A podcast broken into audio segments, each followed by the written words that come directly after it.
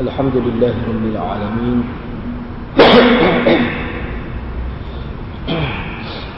بسم الله الرحمن الرحيم. السلام عليكم ورحمة الله وبركاته. الحمد لله رب العالمين والصلاة والسلام على أشرف الأنبياء والمرسلين. نحمده ونستعين ونستغفره. فإن أصدق الحديث كتاب الله وخير الهدي هدي محمد صلى الله عليه وسلم. وشر الأمور محدثتها وكل محدثات بدعة وكل بدعة ضلالة وكل ضلالة في النار. قال رب اشرح لي صدري ويسر لي أمري واحلل عقدة من لساني يفقه قولي. الحمد لله بشكر حضرة الله سبحانه وتعالى كان dengan izinnya dapat kita bersama pada malam ini insyaallah pada malam ini kita nak membincang hadis yang ke-19. Uh, iaitu hadis yang diriwayatkan daripada Abdullah bin Abbas. yang mana hadis yang ke-19 ini seperti mana yang uh, terdapat di slide itu nak tenda sini. Yang mana hadis yang membicarakan tentang la yadur wa la yanfa'u illa Allah mana tiada sesiapa yang mampu memberi mudarat dan manfaat kecuali Allah ini hadis yang ke-19 yang mana hadis ini sangat penting kedudukan dia khususnya dari sudut tauhid asas tauhid kepada Allah Subhanahu wa taala. Yang mana hadis yang ke-19 ini adalah hadis yang diriwayatkan daripada Abdul Abdullah bin Abbas ataupun lebih dikenali dengan Ibn Abbas. عن عبد الله بن عباس رضي الله عنهما قال كنت خلف النبي صلى الله عليه وسلم يوما. فقال يا غلام إني أعلمك كلمات احفظ الله يحفظك احفظ الله تجده تجاهك. إذا سألت فاسأل الله وإذا استعنت فاستعن بالله. واعلم أن الأمة لو اجتمعت على أن ينفعوك بشيء لم ينفعوك إلا بشيء قد كتبه الله لك. وإن اجتمعوا على أن يضروك بشيء لم يضروك إلا بشيء قد كتبه الله عليك. رفعت الأقلام وجفت, وجفت الصحف. maksud hadis diriwayatkan dari Abdullah bin Abbas radhiyallahu anhuma katanya suatu hari saya membonceng di belakang Nabi sallallahu alaihi wasallam. Lalu baginda bersabda hai anak Ya gulam. Kita terjemah hai anak Hai anak muda. Kerana gulam ni dalam Penggunaan bahasa Arab Maknanya Lelaki yang belum sampai hak balik Tetapi hampir nak sampai hak balik. Mana tak balik lagi lah Tapi berada di ambang Cukup umur kita kata Tak cukup umur lagi Maksudnya dia kata suatu hari saya membonceng uh, di belakang Nabi sallallahu alaihi wasallam. Lalu baginda bersabda, "Hai anak, kalau bahasa Kelantan ni, bahasa lembut, gulam ni, awal lah kita kata. Awal, ha, tu kalau bahasa Kelantan. Kalau orang Kelantan tak dia berasa menalah dia disebut begitu. Sesungguhnya saya hendak mengajarkan kepadamu beberapa perkara penting. Kalimat dengan erti beberapa perkara penting. Yaitu peliharalah Allah dengan mematuhi perintahnya serta menjauhi larangan. Pasti Allah akan memeliharamu. Peliharalah Allah, pasti engkau akan dapati Allah di hadapannya. Jika engkau meminta sesuatu, maka mintalah kepada Allah. Dan jika engkau memohon pertolongan, maka pohonkanlah pertolongan itu kepada Allah juga. Ketahuilah Nabi meneruskan dengan mengatakan wa'lam. Ketahuilah bahwasanya jika manusia seluruhnya bersepakat nak memberikan apa-apa kebaikan kepadamu maka mereka tidak akan dapat memberikannya. Melainkan jika ianya telah ditentukan oleh Allah untukmu juga jika manusia seluruhnya bersepakat hendak mengenakan keburukan kepadamu maka mereka itu tidak akan dapat melakukannya melainkan dengan sesuatu yang telah ditentukan oleh Allah untukmu. Pena telah terangkat dan lembaran-lembaran kertas telah kering. Hadis ini diriwayatkan oleh Imam Tirmizi. Untuk pengetahuan hadirin dan hadirat, mana hadis ini sangat besar eh, kedudukannya dari segi tauhid. Dan hadis ini boleh dikatakan terdapat dalam mana-mana kitab. Sama kitab Riyadus Salihin dan mana-mana kitab lah kita tengok pasti ada. Pasti ada tersebut hadis ini. Uh, yang mana hadis ini seperti yang kita akan bincang akhir-akhir menyentuh uh, keseluruhan aspek kehidupan manusia. Jadi sebelum kita pergi kepada perbincangan umum, secara umum kita ingin melihat hadis ini makna dia pengertian secara umum. Mana saya nak sebut dulu beberapa perkara yang berkaitan dengan makna hadis ini. Kerana saya tidak tulis di sini, cuma saya terbaca untuk hadirin dan hadirat. Saya tidak tulis di sini makna dari segi bahasa. Dalam hadis ini ada beberapa perkara. Yang pertama ni yang perlu saya sebut di sini bahawa Abdullah ibn Abbas ini pada berlaku ketika berlakunya hadis ini yang mana ia menjadi asbab wuruklah pada hadis ini. Ketika berlaku hadis ini umur dia tersangat muda. Mana kalau kita cek dalam kitab kita mana dia umur ni belum sampai balik lagi. Tetapi dekat-dekat nak balik tak balik lagi. Masih budak-budak eh? Ha, kemungkinan kita pun halal juga. Nah mana lah dia sebut kau budak aja dia besar ni makna hadis ni. Dia tahan Abdullah Ibn Abbas ni. Takut kita tertanya-tanya lah. Ha, sebab tu kita kena faham lah. Abdullah Ibn Abbas ni ataupun Ibn Abbas ini adalah seorang yang walaupun umurnya muda tetapi di segi pemahamannya luar biasa. Bahkan salah seorang yang sangat cerdik. Dan dia ni sepupu Nabi wasallam. Karena Abbas ini tak saudara Nabi. Dia ni ha, dia sepupu Nabi. Dan dia ni salah seorang yang didoa oleh Nabi sallallahu alaihi wasallam. Alimhu ta'wil. Nabi doa kepada dia. Nabi kata, "Wahai Allah, ajarlah kepada Ibnu Abbas ini ilmu tafsir Quran." Jadi dia ni salah seorang yang memang mendapat berkat doa Nabi sallallahu alaihi wasallam. Dia curi luar biasa lah kalau kita tengok dalam sirah Abdullah ibn Abbas ni. Bahkan disebutkan dia ni salah seorang ahli mesyuarat zaman Sayyidina Umar. Abdullah ibn Abbas ni. Tepat Sayyidina Umar tanya apa-apa. Kalau bab-bab hukum, bab tafsir Quran, salah seorang ni selain daripada Abdullah ibn Mas'ud, Abdullah ibn Abbas. Ni seorang yang sangat hebat. Jadi tidak peliklah seusia dia, seawal usia ini, sebelum balik Nabi Nabi suruh sebut dia benda yang asas dalam agama. Penting dengar kena dia ni. Nabi berguna ya gula. Jadi dia ni bergandung dengan Nabi. Hadis ini juga kalau kita tengok dalam kitab-kitab selain daripada nak menyentuh berkenaan dengan tauhid, hadis ini juga nak ayat mesra Nabi dengan budak-budak ni. Nabi ni dia tidak jauh jiwa dia dengan budak-budak. Dia bergendong main-main berbonceng ni bergendong lah kita dengan budak-budak. Dan kita tengok dalam hadis ni sebut gulam maknanya umur sebelum balik. Itu yang pertama yang kedua. Kita nak tengok lafaz hadis ni. Disebut juga di sini aku akan ajarkan kepada engkau beberapa kalimat. Kalimat yang dimaksudkan sini seperti mana kita sebut kalimah-kalimah dalam bahasa Melayu kita tetapi kalimah yang dimaksud sini maknanya ajaran yang sangat penting maksudnya. Beberapa perkataan yang sangat penting. Ha, itu maksudnya kalimat di sini.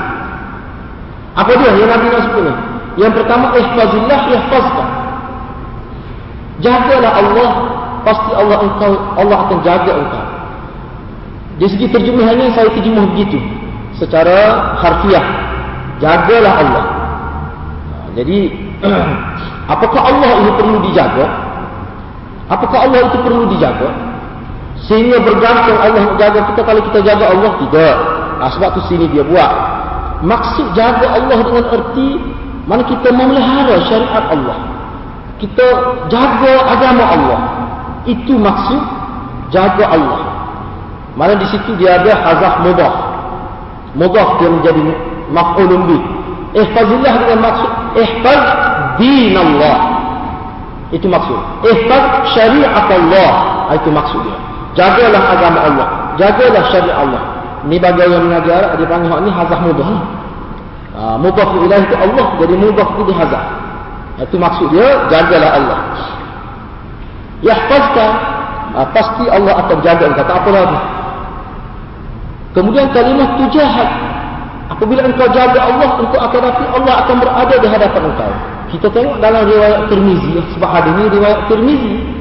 Kalau kita tengok dalam riwayat Tirmizi, riwayat hal lain. Bukan riwayat ni.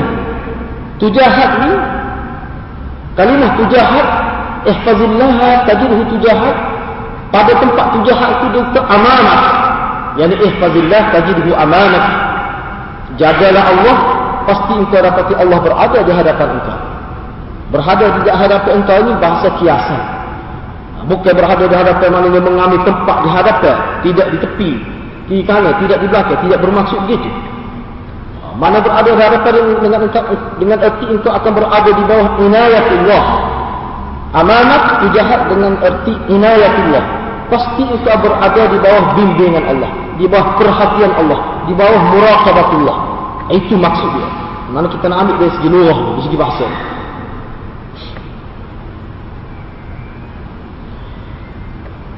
Satu kali lagi wa'lam anna al-ummah.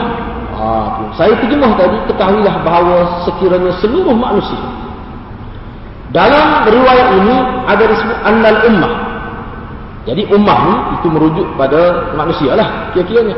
Sebab tu saya terjemah kalau sekiranya seluruh manusia. Bahkan dalam hadis lain yang dimaksudkan ummah sini manusia yang terawal bermula pada Nabi Adam sampai pada manusia terakhir yang terakhir sekali mati dekat berlaku kiamat itu. Itu maksud umat. Keseluruhnya. Daripada awal kewujudan manusia sampai ke akhir mati manusia. Seluruhnya. Itu satu makna. Ada dalam satu riwayat. Makna dia lebih luas lagi. Dia guna wa'lam annal annal khalq. Annal khalq. Sekiranya seluruh seluruh makhluk. Bila kata makhluk. Tidak termasuk manusia. Termasuk jin dan sebagainya seluruh makhluk selain daripada Allah dikatakan makhluk dalam pengajian usuluddin. Ha, itu jadi kalau makna itu lebih besar lagi. Sini saya terjemah berdasarkan teksnya menyebut al-ummah. Dalam hadis ini juga ada disebutkan uh, perkataan rufi'atil aqlam. Rufi'atil aqlam wa jaffatis suhuf. Apa maksud rufi'atil aqlam? Wa ini ijtama'u ala an yadurruka bi syai'in. Sekiranya manusia seluruhnya sepakat untuk mengenakan keburukan bi syai'in sedikit saja, tak banyak sedikit saja. Tertinggal dalam terjemahan tadi bi syai'in. Sedikit saja nak kenakan keburukan kepada engkau.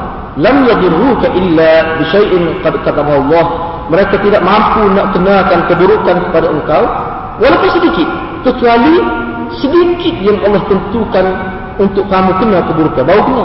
Lepas tu dia sebut rufi'atil aqlam. Pen-pen telah terangkat. Ini bahasa kiasan. Pen di sini dengan erti catatan. Yang digunakan. Pen yang digunakan untuk menulis amalan makhluk. Termasuk manusia. Maknanya berdasar kepada hadis ini. Ketentuan kita ini sudah siap. Program hidup makhluk ini sudah disiapkan oleh Allah di lauhul mahfuz. Wajah kafisuh dan lembaran-lembaran kertas yang ditulis riwayat manusia. Riwayat makhluk ini juga telah kering. Maknanya ketentuan qada dan takdir sudah selesai. Itu maksud dia. Itu maksud dari segi luar dari segi luar. Cuma sekarang ini kita nak lihat pula uh, maksud hadis secara umum maksud hadis secara umum. Kita nak tengok maksud hadis secara umum. Berdasar kepada terjemahan yang saya terjemahkan tadi dan hadirat-hadirat boleh lihat di slide ni? Ada beberapa kali nak supaya kita faham dalam hadis secara umum apa kehendak Nabi dalam hadis? Sebelum kita mari pandangan-pandangan ulama sebelum kita buat kesimpulan hadis ini yang pertama ni kita perhatikan dalam hadis ini. Nabi sallallahu alaihi wasallam eh, ketika berbonceng ketika dia gendong dengan sepupu dia Abbas yang mana Abbas yang saya sebut tadi seorang anak muda yang belum balik lagi. Kita nampak sini Nabi tidak melepaskan peluang dan kesempatan yang ada demi untuk melaksanakan tanggungjawab baginda sebagai penyampai rasmi agama Allah kepada umat manusia. Jadi Nabi ni bukan dalam hadis ni saja. Dalam mana-mana hadis pun kita tengok. Kalau ada kesempatan dia ambil selalu. Cuma persoalan kita apakah kesempatan yang dia guna di sini. Tak ada ke Nabi main dengan budak-budak lain yang seusia Ibn Abbas ni. Tapi kenapa Nabi tak sebut? Jadi kesempatan yang dimaksudkan di sini adalah kesempatan kerana melihat kepada tempat mad'u tu. Mad'u tu Allah yang kita nak sampai pada awal. Oleh kerana Ibn Abbas ni sudah dikenali oleh Nabi sebagai seorang yang cerdik. Memang terkenal cerdik Abdullah Ibn Abbas ni. Jadi Nabi semasa duduk sore-sore, Nabi ambil kesempatan. Cerita kepada dia. Suatu ajaran yang sangat besar. Yang disebutkan oleh Ibn Rujak. Lepas ni kita tengok Ibn Rujak kata, hadis ini merupakan taksi pada kalimah tawahid la ilaha illallah menjadi paksi. Jadi kesempatan ini kita lihat dari sudut Nabi melihat Ibn Abbas cerdik dan dia mampu tahu apa yang aku nak sebut dan Nabi sebut kepada dia tu saya ini secara saya-saya lah tidak melibatkan orang lain. Betul-betul dia ruwet. Sebab tu hadis ini diriwayatkan oleh Abdullah Ibn Abbas. Sebab dia ni rasa kan, dia di atas atas hutan rasa. Ha, ada salah satu atas bawah. Mana atas kenderaan.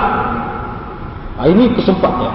Jadi ulama kata ini bukan pertama kali bagi Nabi kalau dia nak ada kesempatan yang sesuai dan sesuai sini sesuai dan sudut maknanya Abdullah Ibn Abbas ni mampu memahami apa yang dia nak sebut. Walaupun perkara ini Abdullah Ibn Abbas ni sebut kemudian selepas dia cerita dia mata tetapi dia ingat malu. Dia apa? Abdullah Ibn Abbas ni. Karena kematangan dia terlebih awal daripada kanak-kanak yang seusia dia. Itu ah, berkenaan dengan ah, mula-mula. Nabi ambil kesempatan.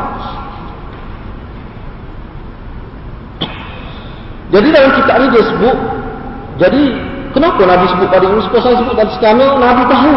Cerdik semua Ibn Abbas ni. Dan Nabi nak nak. Nah, sebab itulah ulama juga sebut, kalau kita tengok dalam syarah-syarah hadis mana bagi seorang murabbi, pendidik, guru, kalau dia tengok pelajar-pelajar dia tu cerdik, dia mesti mengambil sikap sepuluh Nabi. Bukan. Kalau dia mengajar dia telah mungkin dia akan mengajar hak biasa. Tetapi dia kena ada. Buah-buah sepelek tu hak dia kecek seorang sama orang dengan pelajar dia. Hak dia sudah kena pasti pelajar dia cerdik. Dan itu sesuai dengan pendidikan moden sekarang. Ini pendidikan secara khusus. Memang pelajar cerdik. Sama umur 12 tahun. Apa setengah-setengah tu umur 12. Apa budak umur 7 tahun. Tapi setengah-setengah pelajar umur 12 memang cerdik. Sebab itu orang kadang-kadang mereka ada.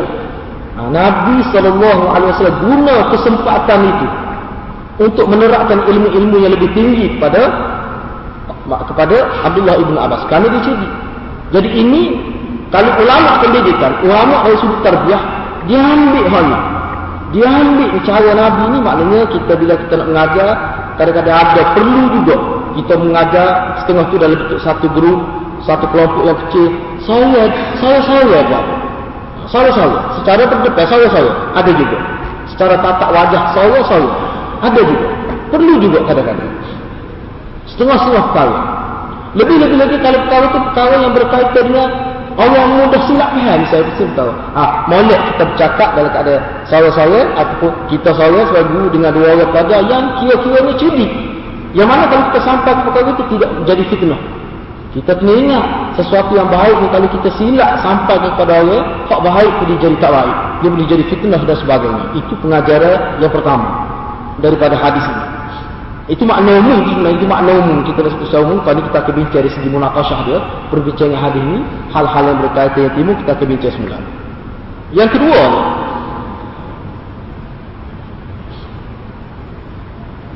Jadi pernyataan Nabi dalam hadis ini berkaitan usul agama yang sangat asas yang berkaitan dengan hubungan antara Khalik dan makhluk. Nabi menjadikan hubungan ini sebagai denyutan nadi dalam setiap aktiviti kehidupan manusia. Apa dia maksud? Kalau kita perhati dalam hadis ini, Nabi nak sebut hubungan di antara hamba Allah sebagai khalik dengan makhluk dia. Dari sudut dari sudut dari sudut setiap apa yang manusia itu buat sebenarnya dia tertentu jadi ke tak jadi dia bergantung dengan izin Allah bergantung dengan ketentuan Allah bergantung dengan qada dan takdir Allah Ha, itu, itu, itu maknanya Nabi nak menyatakan hubungan di antara kita dengan makhluk. Mana kita buat sesuatu pun, hakikatnya bijak setahu mana kita. Planning kita hebat setahu mana. Program kita kita raca betul setahu mana pun, kita tak boleh lupa. Di sebalik kerja buat kita, usaha kita dia ada satu kuasa lain yang kita kata kuasa khalik, kuasa pencipta. Kena ingat sikit. Ha, sebab itulah ulama kata hadis ni walaupun tidak disebut tawakul Allah tapi hadis ni sebenarnya dia nak menerapkan fahaman kita kena sentiasa akad tangan mohon kepada Allah dalam apa saja yang kita buat. Sebab kalau kita sedar gini dan ini adalah kenyataan. Tak seru ayatlah hebat setahu mana manusia pun kalau Allah tidak izin Allah sudah qadakkan Allah sudah takdirkan kepada dia begini dia tidak akan jadi selain daripada yang telah ditentukan oleh Allah Subhanahu Wa Taala. Itu maksud dia. Maknanya hubungan kita. Jadi bila kita buat sesuatu, kita kena sentiasa serah pada Allah. Fa idza azamta fatawakkal 'ala Allah. Nah, serah Tuhan sama. Kalau dah terjalin hubungan yang erat ini antara makhluk dengan Khalik, bila buat sesuatu buat fikir mana pun, serah wallahu a'lam. La haula wala quwata. Itu syiar tawakul kepada Allah. Bila buat sesuatu akhir sekali dia tak lupa ujungnya dia kata la haula wala quwata illa billah. Itu maknanya kita sentiasa buat sesuatu sentiasa kita sandar kepada Allah. Itu maksud alaqah bainal khaliq wal 'abd. Itulah maksud hubungan di antara pencipta dan makhluk yang hamba tadi. Satu Nabi ayat. Jadi hubungan ini saya terjemah sini sebagai denyukan Nabi. Sebabnya ah, Tuhan kita ni sebut dia kata Nabi nak sebut sini bahawa hubungan ini hayatun nabizah. Suatu hubungan yang hidup yang terus menerus yang bagaikan nabi yang berdenyut kalau manusia terputus hubungan dia dengan Allah dalam konteks qada dan takdir bila buat sesuatu dia ingat Allah yang merealis, yang merealisasikan perbuatan dia. Kalau dia lupa itu seolah-olah dia ni sudah mati denyut ke jantung dia. Selagi dia ingat kepada Allah yang menentukan apa yang dia buat menentukan apa yang makhluk buat ketentuan berada di tangan Allah maka hakikatnya denyutkan jantung dia dalam konteks agama masih lagi segar masih lagi subur itu maksud yang disebutkan oleh pensyarah-pensyarah hadis. Jadi dalam setiap aktiviti manusia dia mesti ada. Setiap aktiviti apa saja yang kita buat. Ha? Jadi hak ni kalau kita nak urah kat kita tengok banyaklah hadis Nabi. Bila nak buat sesuatu baca bismillah. Ha, tak baca bismillah bila sudah sesuatu kita kata mudah-mudahan la haula wala quwata wallahu a'lam kalau dalam bab bicara semua itu merujuk kepada serah kepada Allah Subhanahu wa taala Bahkan kalau kita perhati dalam hadis Nabi kata Orang yang awak baik kepada kamu Saya tak ingat lafaz hadis Cuma disebut Seseorang yang berbudi kepada kamu Hakikatnya bukan dia yang berbudi kepada kamu. Keinginan dia Boleh jadi timbul rasa Kesihan belas kepada kita itu Hakikatnya mana-mana Kerana Allah mencampakkan perasaan itu pada Itu hakikat. Mana sudah Allah takdirkan dia itu sayang kita. Maka dia jadi sayang kita Walaupun kita miskin setahu mana. Tapi orang itu kalau kaya, jutawan, duit berjuta berjuta. Tetapi kalau setengah Allah sudah takdir kaya benci pada dia. Dengan harta dia, dia tak mampu nak membeli jiwa manusia. Nak membeli perasaan simpati manusia. Tak mampu. Ha, sebab itulah dalam hadis tersebut. Secara adat, kita kata syukrallah. Terima kasih pada yang berbudi pada kita. Tetapi dari segi akidah kita. Dia mesti terus kita kata Alhamdulillah walaupun tak bunyi di mulut. Kalau bunyi lagi baik. Sebab apa? Ha, terima kasih Alhamdulillah. Dia kena ada Allah tu. Sebab apa? sebab kita kata terima kasih dia sebagai adat zahir syariat nak gitu. Tapi kita kata Alhamdulillah kita letak atas kita hubung selalu kita dengan Allah. Alhamdulillah kita hubung selalu. Puji Tuhan. Kerana mulah Kerana engkau lah wahai Allah maka dia sayang kepada aku. Kerana mu lah wahai Allah maka dia tu simpati pada kita. Kerana engkau lah wahai Allah maka dia tolong kita. Itu makna hubung. Dalam hati ini itu hubung. Ah, itu hubung. Itulah maksud dia dalam setiap pergerakan aktiviti kita mesti kita hubungkan dengan Allah itu dalam konteks itu.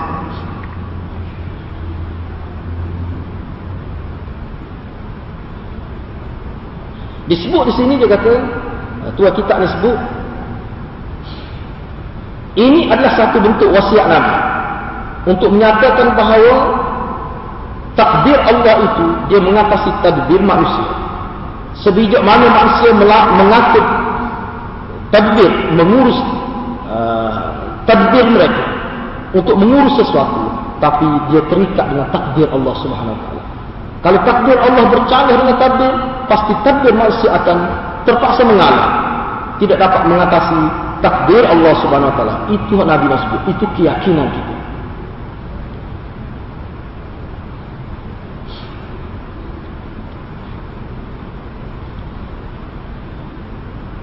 Jadi berdasarkan pada hadis ini kita lihat setelah kita memahami bahawa ketentuan itu berada dalam genggaman Allah Subhanahu wa taala seperti yang saya tulis di sini mana usul agama yang menjadi intipati pada wasiat Nabi dalam hadis ini adalah yang berkaitan dengan kepercayaan kepada qada dan takdir. Jadi hak intipati hak Nabi ayat sini tentang qada dan takdir. Kita kena yakin, kena percaya bahawa apa yang kita buat ni semua tertakluk, tertakluk, terikat dengan qada Allah, ketentuan Allah Subhanahu Wa Taala. Bila kita yakin, kita faham itu, sebab itulah Nabi sebut, Nabi kata apabila engkau mohon mohon sesuatu eh? Idza sa'alta fas'alillah apabila engkau mohon sesuatu minta sesuatu fas'alillah mintalah kepada Allah. Wa idza sta'anta fasta'in billah bila kamu mohon pertolongan maka maka mohonlah kepada Allah. Kenapa? Jadi maksud kalau seluruh manusia nak kena ke keburukan kepada kita, nak kena ke kebaikan, terhenti atas Allah. Mana kalau Allah izin, jadi apa maksudnya? Maknanya di situ kuasa Allah. Ber, berkaitnya perbuatan manusia ini dengan kehendak Allah. Jadi dengan erti kata yang lain, kalau kamu minta kepada manusia, boleh jadi manusia bunyi, boleh jadi manusia tak bunyi, boleh jadi. Jadi boleh jadi itu. Di sebalik kita kata boleh jadi itu, ada kadang kita minta boleh, ada yang kita minta balik. Apa maksud? Naknya hakikat yang beri sama ada manusia beri atau tak beri hakikat sebenarnya. Allah subhanahu wa. Jadi kalau kita minta dengan manusia yang tidak ada hakikat memberi, kita minta juga siapa kita tinggal pada Allah yang mana hakikat memberi itu ada pada Allah, maka itu sebenarnya satu sikap yang lawan pada yang Nabi sebut dalam hadis Al-Qayyis Mandana Nafsah. Nabi kata orang yang cerdik sengaja orang yang mampu arah diri dia berdas sesuai dengan kehendak Allah. Orang yang cerdik sungguh Nabi kata orang yang mampu kontrol hawa nafsu dia supaya ikut kehendak Allah Subhanahu Taala. Jadi bercanggah dengan kais. Kerana kalau kita perhati ulama hurah hadis ini dia kata orang yang faham ni dan bila dia nak minta sesuatu dia akan minta kepada Allah bila nak mohon sesuatu mohon kepada Allah dia perlu pada kais Kais ni kan? Sana cerdik. Setengah ulama kata kais ni mana orang yang bijak sana. Mana bijak dia tidak memikir dunia akhir. Kalau saya berfikir sekadar dunia saja, tidak dikait dengan hari akhirat, itu tidak kais. Itu mungkin zakat sahaja, cerdik sahaja, tapi tidak kais. Kais ni istilah agama. Cerdik, sebab tu ulama kita cuma bijak sana. Dia berfikir hakikat hidup. Hakikat hidup ini dia dunia akhirat. Bila kita buat sesuatu ke dunia ni kita kena kira selalu. Kena kira selalu. Misalnya kita tengok dalam ayat Quran misalnya. Nabi kata apa? Innama a'idukum innama a'idukum an taqumu lillah mathna wa thulatha mathna wa furada thumma tatafakkaru.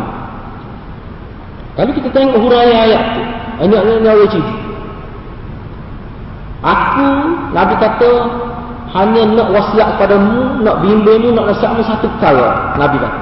Dalam ayat itu, Allah suruh Nabi sebut pada umat Islam di zaman dia. Sama ada Islam atau kuat kafir, nak Allah arah Nabi supaya sebut. Innama aidukum biwahidah. Aku nak nasihat kamu satu perkara. Supaya kamu beribadat kepada Allah dengan penuh ikhlas. Betul mengikut kehendak Nabi. Semua kata-kata Kemudian kamu kena fikir ibadat kamu. Kamu jangan buat apa kau buat tidak. Kamu kena fikir ibadat kamu jadi molek ke tidak. Kamu kena fikir untuk meningkatkan ibadat kamu. Kamu kena fikir kualiti ibadat kamu kena fikir. Kena fikir. Ha. Kalau kita tengok ayat itu kenapa? Eh, nampak macam tak apa nak kena, nak kena fikir pula lagu mana. Nah, maksudnya kan Allah sudah takdir dah gitu. Dia hadir-hadir akan ingat, eh, bak takdir ni Allah bahagia lebak ilmu. Allah bahasa lebat ilmu. Walaupun kita sebut bahawa kita ni, kita, cara Melayu ada, kita sebut rakyat lah, rezeki bila secukup itu jadi segata. No, biasa kalau kita kecek gitu. Dia salah tu punya kata takdir itu. Memang salah salah. Tak usah duk sungguh lah ngaji dia Allah takdir kamu tak ada ilmu, tak ada ilmu. Buat-buat lebih kurang sudah. Kalau kita buat lebih kurang pun dah Tuhan takdir ilmu boleh juga. Sepuluh ya, tak ada, tak ada, tak ada, tak ada, tak Orang kata, ya, kalau duri memang kita tapi manusia tidak jadi duri. Hadis-hadis nak kena ingat, hadis umpama ini, ini dia berkait dengan ilmu Allah. Kita kata, kalau sudah tertulis dalam mahfuz begitu, maka begitulah. Kita kata kalau. Tetapi dalam ilmu kita, kita tidak tahu. Sebagai contoh, selepas ini apa berlaku pada kita kita keluar daripada kita, kita tidak tahu. Tapi Allah tahu. Sudah tertulis di mahfuz. Itu maksudnya. Jadi ayat-ayat atau hadis-hadis sebegini tidak nak menafikan usaha manusia. Tidak nak menafikan ikhtiar manusia. Ini dari segi akidah. Kebaikan dia, dia bila kita yakin kepada suatu zat yang dia tahu hidup kita akan datang lagi mana apa yang terjadi kepada kita mengikut ajaran Nabi secara keseluruhan kita akan jadi setiap ingat kepada dia. Kita akan jadi mitok dengan dia seorang. Mitok dengan dia seorang. Sebab apa? sebab dia mana dia tahu segala-gala. Kalau kita nak mohon sesuatu pun mohon kepada dia. Sebab apa? dia maha memberi. Orang lain nak beri sesuatu sikit musyahid yang sebutlah tak boleh kecuali kalau dia izin kalau sudah tentu dalam mahfuz. Maknanya hakikat memberi itu orang lain sebagai idafat dia sebagai hakikatnya. Orang lain sebagai idafat sahaja. Sebagai tempelan sahaja. Sebagai zahir sahaja hakikatnya Allah Subhanahu Wa Taala. Kalau manusia tahala itu hidup dia ni dia banyak kaya lahir sifat-sifat positif dari dia. Dia tidak sangka buruk pada Allah. Dia tidak kecewa dengan sebab Allah. Dia tak akan kecewa. Ajaran ni kalau kita tengok dalam kitab sebut manusia tidak kecewa dengan sebab dia kalau dia faham balik qadar dan takdir katalah dia tahu dia. Tahu dia. Mana dia faham. Allah sudah tidak takdir dia begitu maka dia sabar ada pula hadis yang menunjukkan sabar jadi kalau kita perhati agama setiap letak itu mesti ada kesesuaian dengan mesti ada. Tak dapat tidak. Cuma kita ingat tak ingat ya. Tapi dia mesti ada. Misalnya dalam Riyadhus Salih misalnya ada disebut sebenarnya kita maklum kalau seseorang itu kematian orang paling dia sayangi dia sabar ataupun dia kena sakit sakit tu bawa pada mati dia sabar pada tempoh tu ataupun dia hilang sesuatu hilang harta dalam keadaan dia sabar maka dia akan dapat surga Nabi sebut. Surga Nabi sebut. Kalau sabar. Baik kita kata, kalau sabar, tapi kalau tak sabar saja. Bak ilah harta, mati anak, mati bini, orang kampir berlaku. Tapi rugi lah sebab dia tidak diajar sabar. Kalau sabar, tak jadi sebab tidak asam tahu. Jadi pupuk mana kau Islam ni berlaku apa pun, tetap dia positif dalam hidup. Sebab? Cuba nak faham sekarang. Lepas kalau kita tak sabar, tak mati kan ni. Eh? Kalau kita tak sabar, rugi lah. Sunnah Allah begitu. Orang ini ada mati anak, orang ini ada mati bini, orang ini ada mati orang di saya ini. Macam-macam berlaku. Orang panggil malam pakai dalam hidup manusia. Benar tu kita faham tak faham agama, dia tetap berlaku. Sebab itu sunnatullah. Cuma masalah sekali Nabi nak ajar apabila kamu berhadapan dengan mereka, bagaimana kamu selaku Islam nak supaya tekar dapat kebaikan dia. Sehingga mati anak boleh syurga. Tidak baik. Cuba fikir kalau mati anak, kita tak boleh satu dengan anak, mati syurga betul. Mana lebih baik? Mati Allah boleh syurga. Ya tak ya? Faham? Mati juga bila Allah takdirkan mati. Itu maksudnya. Jadi hadis-hadis sebegini dia tidak melemah ke umat Islam. Dia sebenarnya memperkuatkan lagi. Nampak bahawa kita ni hamba Allah itu makhluk. Dan nampak kita bergantung pada Allah. Hadirin dan hadirat kena ingat. Kalau manusia faham Allah bergantung dia dengan Allah, dia tidak akan jadi lemah. Dia tak akan jadi bunuh diri. Dia tak akan jadi pula itu. Dedam. Itu berkat ikut agama. Dia tak akan jadi pula. Contoh sahabat. Itu sahabat tu dia ikutlah kau Nabi buat. Jadilah mana sahabat. Jadilah mana sahabat. Kita boleh tengok situ. Sebab itu model utama. Sahabat itu model utama. Ha, jadi dalam hadis ini semua itu dalam konteks itu. Kita akan bincang kemudian. Selepas selepas ini kita akan bincang. Ha, tentang qadha itu ada berapa jenis qadha itu. Supaya kita lebih faham. Ha, cuma ini saya nak sebut secara umum. Ha, jadi saya nak sebut secara umum yang berkenaan dengan qadha ni begitu. Maksud hadis ni nak faham hadis secara umum. Maknanya usul agama, intipati dia bahawa setiap pergerakan manusia, ketentuan manusia jadi atau tak jadi itu terhenti di atas kehendak Allah SWT. Terhenti di atas qadha dan takdir Allah SWT. Itu maknanya kuasa Allah SWT. Kalau sudah kamu faham itu, maka kalau kamu nak minta sebab itu Nabi kata, kalau kamu nak minta, fas'alillah. Minta dengan Allah. Sebab apa? Tengok tu Allah begitu. Sifat dia. Begitu kekuasaan. Minta dengan Allah. Kenapa kamu nak minta dengan manusia? Kalau kamu minta dengan manusia pun Allah juga yang beri. Kalau Allah kata tak beri, tak akan beri. Manusia tak dulu. Itu ke mana? Dia tak jadi. Ke mana? Buat-buat pun tak jadi. Ada saja halangan-halangan. Eh, yang menghalang Ada saja. Kerana di luar jangkaan kita, benda tu berlaku. Oh, kira kita nama mana dia jauh makan gula tu ada nekut. Oh. Rahasia bermain-main. Dia makan gula. Oh. Ibu itu ada nekut. Apa macam-macam tak jadi. Tak tinggal tu kasih. Ini jadi kasih tak tahu apa. Apa apa apa kasih ada setengah tu pakai tadi. Aksiden macam-macam mati. Malah pengatur mati lepas ni kita mana tak ada duduk sekali macam-macam kita tengok. Benda di luar jangkaan manusia. Dia Allah takdirkan gitu-gitu. Tak ada siapa boleh jangka. Ha, sebab tu dalam hadis-hadis Nabi ada sebut hadis lain kan. Kita ni dikira akhir hidup kita. Kalau akhir hidup kita molek-molek kita. Walaupun setengah awal tu hidup dia molek daripada awal. Tiba-tiba berubah di akhir hidup dia jadi jahat. Maka jahat lagi. Tapi setengah awal tu jahat daripada awal. Ah, masa kecil jahat, tak besar jahat, tua jahat lagi. Tiba-tiba itu jadi bertobat, jadi baik. Maka baiklah hidup dia. Husnul khatimah. Tak dikira no. Oh, jadi kalau kita faham molek, kita kait molek pengaji agama ni, dia akan jadi kita bila kita tulis pada seorang yang jahat itu, dia tidak rasa benci, tapi rasa kesian. Tindakan kita itu tepat dengan cara Nabi. Dia jadi lagu tu. Kita tidak jadi gundah gulana, tidak rasa benci pada orang terkali. Dia, dia jadi molek. Saya nak guna dengan bahasa tu tak cuma kita tengok dalam kitab kita main mikir. Oh kata comel agama. Memang agama ni comel. Cara dia mengajar manusia hidup kena seimbang, meletakkan sesuatu kena pada tempat. Bila dia bertindak tepat dalam ikut agama. Kalau tidak faham jadi masalah. misalnya orang tidak faham bab zuhud misalnya. Tidak faham bab zuhud. Bila isteri masak sedap, dia tegak ah sedap. Ah, dia nak sedap tu dunia tak boleh dia pucuh air dalam gula. Tawah ada dia kena makan dia tu jadi kita nak lawan nafsu. Nafsu kau rasa sedap tu. Padahal adalah Nabi Nabi maka sedap. Oh Nabi kata sedap maksudnya no Nabi maka pakai Nabi wi kalau sedap-sedap Nabi. Nabi pun beri pada ahli syurga wi pada sahabat dia. Nabi maka sedap. Bahkan ada adalah hadis Nabi bila buat satu wak pun sedap. Wak dia berkualiti. Sedap tu kualiti. Dalam masuk ke, sedap lah. Nabi suruh. Tiba-tiba kita nak amal zuhud ni bila makan sedap cuah pula seneng bini. Bini kemai buat masa sedap. Ada ke lagi? Hidup lagi kawal tu lagi. No. Ah, dia kata zuhud. Neng tu pun dia pun neng dia. Allah aku tak ajar lagi tu. Wah, wang jadi lagi tu. Ah, tu silap faham. Bila silap faham? Nak walik masalah tapi silap faham. Maka jadi lagi tu. Ah, itu bahaya agama kata. Setengah orang tu dalam bab qada takdir kalau kita tengok dalam kitab selama mana manusia sesak kita qada dan takdir ni. Tak faham.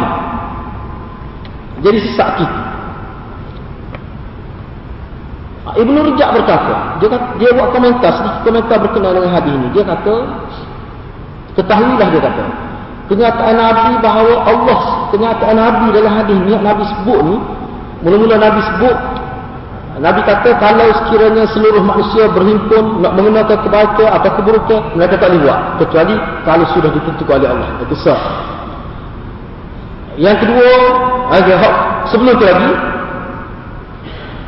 Nabi kata kalau engkau jaga Allah, Allah akan jaga engkau. Maka jagalah Allah, pasti engkau dapati Allah berada di atas engkau. Maksudnya Allah akan jaga engkau. Allah akan prihatin pada engkau. Engkau akan berada di bawah riayat Allah. Bila mohon sesuatu, mohonlah kepada Allah. Bila minta tolong, minta kepada Allah. Benar-benar gini kata Ibn Rajab. Benar-benar ini, perkara-perkara ini, fakta-fakta ini yang terdapat dalam hadis ini, kata dia, adalah merupakan pernyataan Nabi. Kalau kita nak simpulkan Nabi nak sebut kepada dia. Dalam bahasa yang rentas lagi. Dia kata bahawa Nabi sebagai penentu dan pemutus dalam semua, bahawa Allah sebagai penentu dan pemutus dalam semua perkara. Dan ini menjadi paksi dalam akidah Tauhid. Paksi dalam akidah Tauhid. Tauhid, tauhid makna apa? Semua kita menjurus Allah lah. Itu tauhid. Eh, tauhid. Semuanya Allah. Allah lah. Jangan ada iktimak pada benda lain. Jangan ada rasa bergantung tak boleh. Ah tu. Jangan letak benda-benda tak terkalu di tubuh kita ni. Menyebabkan kita jadi misalnya sebagai contoh. Ini pengalaman saya lah. Orang pakai cicing kayu pakar ni. Pakai cicing tu tak apa tak salah. Tak ada siapa kata salah. Ini pengalaman saya. Mana kalau Allah pakai dengan maksud tu memang tak boleh. Ada seorang perempuan, saya pernah sebut dah sebelum ni. Memang dia jual kayu dengan sedah dengan cuci. Memang dia sebut betul dengan kata kecil ni dia puasa naik atas bah tu dia puasa itu. Sehingga pernah dia tinggal nak kita kedah dia kata, siapa suka jalan, ya Allah, bah naik kereta ambil balik. Dia puasa macam ada sesuatu yang tak kena dalam hidup dia. Dia tak pakai. Bila pakai tu dia puasa. Syarif sabuk dia puasa. Aduh, gerak kalau mikir lagi tu. Siapa dia ada dia aja ni, tak lah. Tak dia jual ini pembekal pada dia. Jadi mikir lagi tu. Itu saya dia kejap. Cuba kita fikir, itu tidak tahu hit lagi tu. Dia cerita lah banyak lah belum berlaku beberapa, beberapa dia kata banyak itu beberapa dia misalnya dia pergi sapa dia Alustar kata sungai tani ada budak kena jeking oh, dia dia pecah cici dia tu dia kata isak dia kata ini dia punya bisa oh tu dia kata lepas tu ada lah Allah nak rampok dia tak jadi dengan pakai itu bahaya tu. Dalam hadis Nabi sebut kalau berlaku kematian kepada kamu dihadiri oleh malakul maut dalam keadaan hati kamu terikat iktimat kepada makhluk mati dah tak ada syirik Nabi kata dalam hadis tu dia sebut. Cuba cuba kalau tengok kecil ni mati ketika tu sebab tu Nabi tahu di tubuh kita ada benda-benda yang boleh memalaikan akidah kita. Memalaikan iktimat kita kepada Allah sebab tu kalau nak pakai makan sebagai asisten biasa saja oh ni setengah duduk pengen macam-macam kita ada pengalaman lah benda-benda kita jumpa dengan orang itu bahaya ada seorang tuk bahaya dua Ha. Dia kata bila dia nampak kasta tu dia pegang dia. Oh dia pegang. 150 dia beli ngatuk bomo, dia pegang dia. Pegang tu dia kata, oh lepas dia kata. Jadi buat kasta pakai wak gitu. Saya kira ni dia mak dawa dengan saya kata Allah bahaya mak cik gini mak cik bahaya ni mak cik kijak mak cik ni. Oh dia kata kalau tak ada orang masa tak selamat dia sebut gitu orang Islam tu dia makuh apa kali. Ah ini bahaya tu bahaya. Benda bahaya. Kena jaga mulut benda-benda betul eh dia buat tauhid syirik ni benda syirik dan benda tak ada obat kalau mati dia tak ada tidak bertobat tak ada ulama kata Allah akan ampun jadi tapi kalau dosa besar tahun lama kau tak sempat tobat masih ada harapan ulama kata. Tapi buat syirik sekarang ni kalau tidak sempat ditaubatkan mati dia tak ada syirik kekal dalam neraka tak ada hilah tapi kalau dosa besar tahun mana tu dia tetap ada pula masuk surga sama ada keluar itu dibaca dulu dari neraka lepas itu habis dosa masuk ataupun terus diampun oleh Allah ampun manfaat asal neraka ada. Ulama buat anda yang itu dasar pada beberapa kenyataan dalam ayat-ayat Allah dalam ayat itu dalam hadis dipahami tapi kalau pak syirik tak ada. Tak ada. Mana kekal? Aku nak ingat aku nak jaga.